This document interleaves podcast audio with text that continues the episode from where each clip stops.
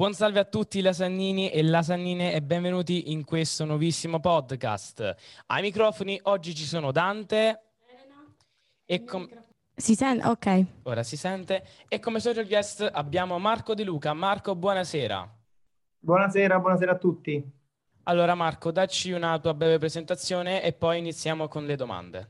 Sì, io sono un marciatore della nazionale italiana e ho partecipato adesso alle Olimpiadi di Tokyo e per eh, la mia quarta Olimpiade.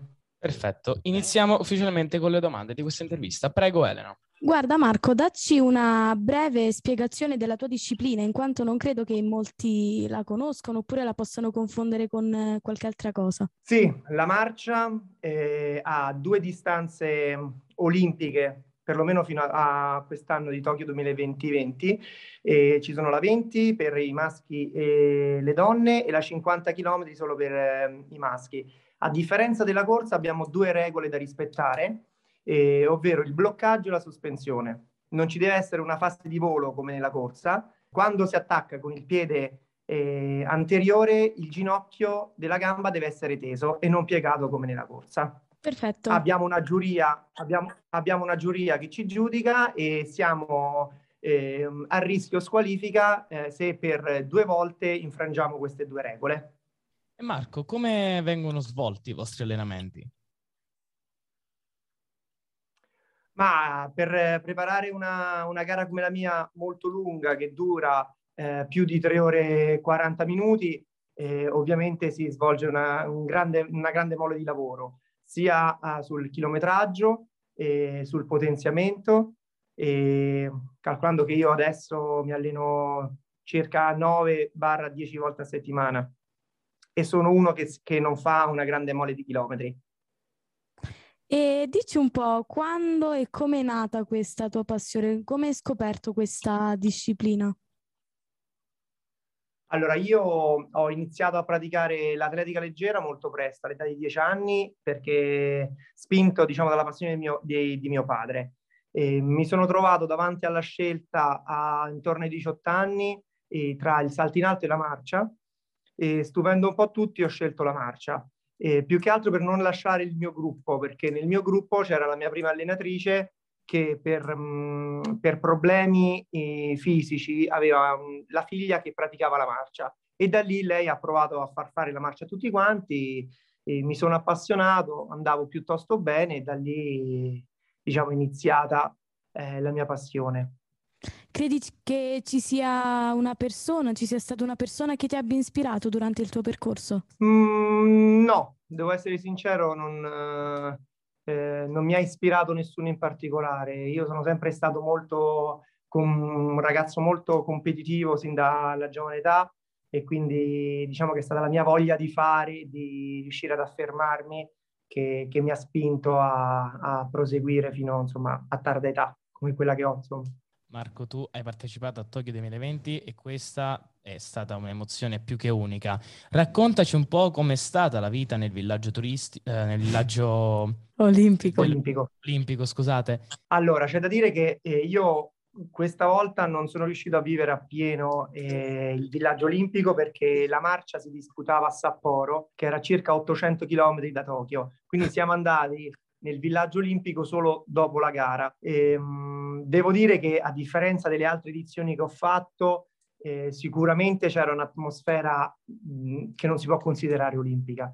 Io infatti spero vivamente che mh, i miei colleghi riusciranno a, a, partecipare a un'altra edizione, perché questa uh, è stata un'edizione proprio molto particolare per, ovviamente per le restrizioni Covid e del momento che stiamo vivendo, perché lo spirito proprio olimpico è quello insomma di vivere tutti i campioni dello sport, di tutti gli sport eh, insieme, si incontrano eh, camminando per il villaggio, nella mensa olimpica che è gigantesca, quindi devo dire che questo spirito eh, a Tokyo, poi avendo il termine di paragone delle altre tre edizioni che ho fatto, eh, io l'ho notato molto eh, è chiaro che comunque, eh, pur con uh, delle condizioni un po' ristrette, eh, è stato sicuramente bello. Quale credi, che, quale credi, che, sia stata la tua esperienza olimpica preferita, nella quale hai mh, vissuto più emozioni? sempre se si può scegliere? Allora, nella prima che ho fatto nel 2008 a Pechino sono stato completamente travolto dall'emozione, non ci ho capito nulla per tutto il periodo che sono stato là. Quella che ricordo con maggiore affetto e, proprio per quello che ho vissuto è stata le Olimpiadi di Londra nel 2012, perché ho avuto la fortuna anche di poter partecipare alla, alla cerimonia di chiusura.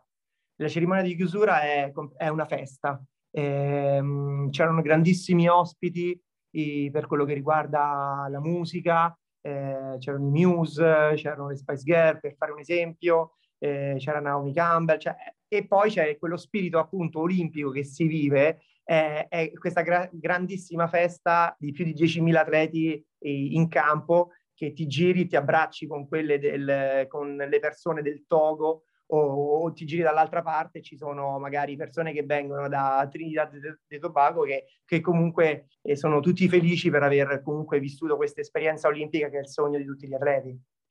Quindi questa pandemia purtroppo in quest'anno di Olimpiadi ha molto mh, condizionato la situazione, giustamente.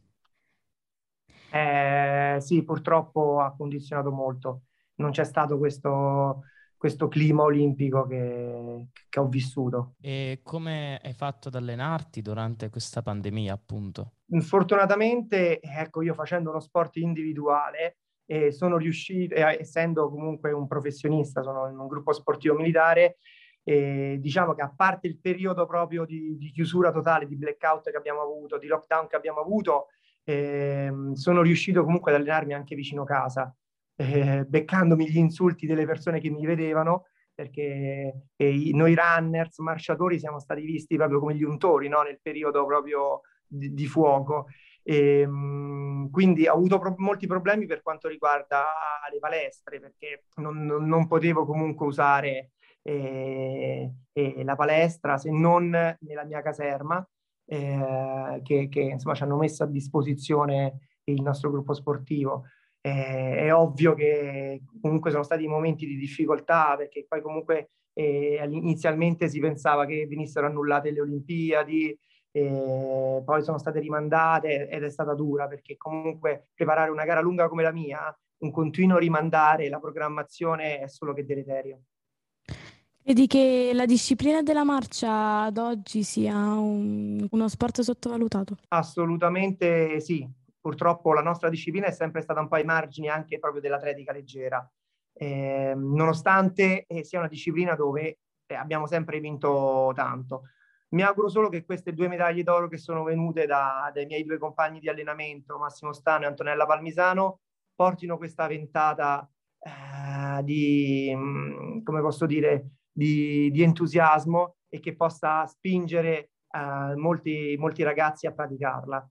Eh, è senza dubbio una delle discipline più dure, ma posso garantire che eh, le emozioni che si prova a tragliare un traguardo dopo 20 o 50 km sono direttamente proporzionali a, a, alla fatica che uno fa nel prepararla e nel farla. Se dovessi eh, diciamo, immaginare no, tutto il tuo percorso, come lo descriveresti in una sola parola? In una sola parola direi entusiasmante. Perfetto. Uh, Marco, prima di chiudere definitivamente l'intervista, ti chiediamo una frase motivazionale per uh, i giovani che vogliono intraprendere un percorso, vogliono raggiungere un obiettivo.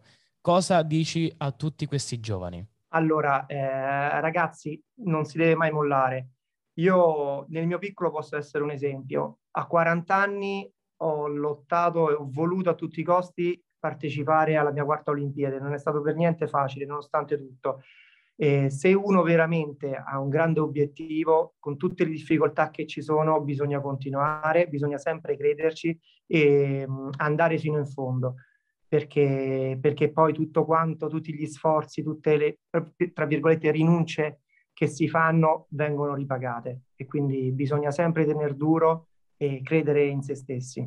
Perfetto ragazzi, questa intervista finisce qua. Noi ringraziamo Marco De Luca per il tempo a noi eh, dato. Ci vediamo in una prossima intervista. Da Radio Lasagne Verdi è tutto. Grazie mille. Grazie. Buonasera.